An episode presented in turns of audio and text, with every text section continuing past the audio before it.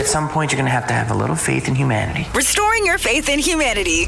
Well, you've renewed our hope and faith in humanity. Here's Brew with all the feels. I never even thought about the waste that goes into Halloween. Like all that candy, there's no way everyone can eat that much candy. And it's it's something that reminds me of like batteries and, and other things, drugs that you take back to stores or, or drop offs. They do that for Halloween candy too. If you have leftovers uh, that you bought for trick or treaters, your kid's haul is way more than they could or should eat.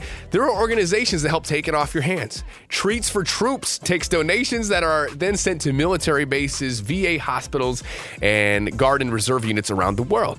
Uh, there are Halloween candy buyback events that'll pay usually a dollar a pound for candy that's also sent to deployed military members. I'll link up all the ways uh, you can give back if you have too much and actually go for a good cause. Audacy.com slash brew.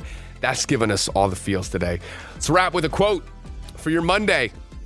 Success is a journey, not a destination.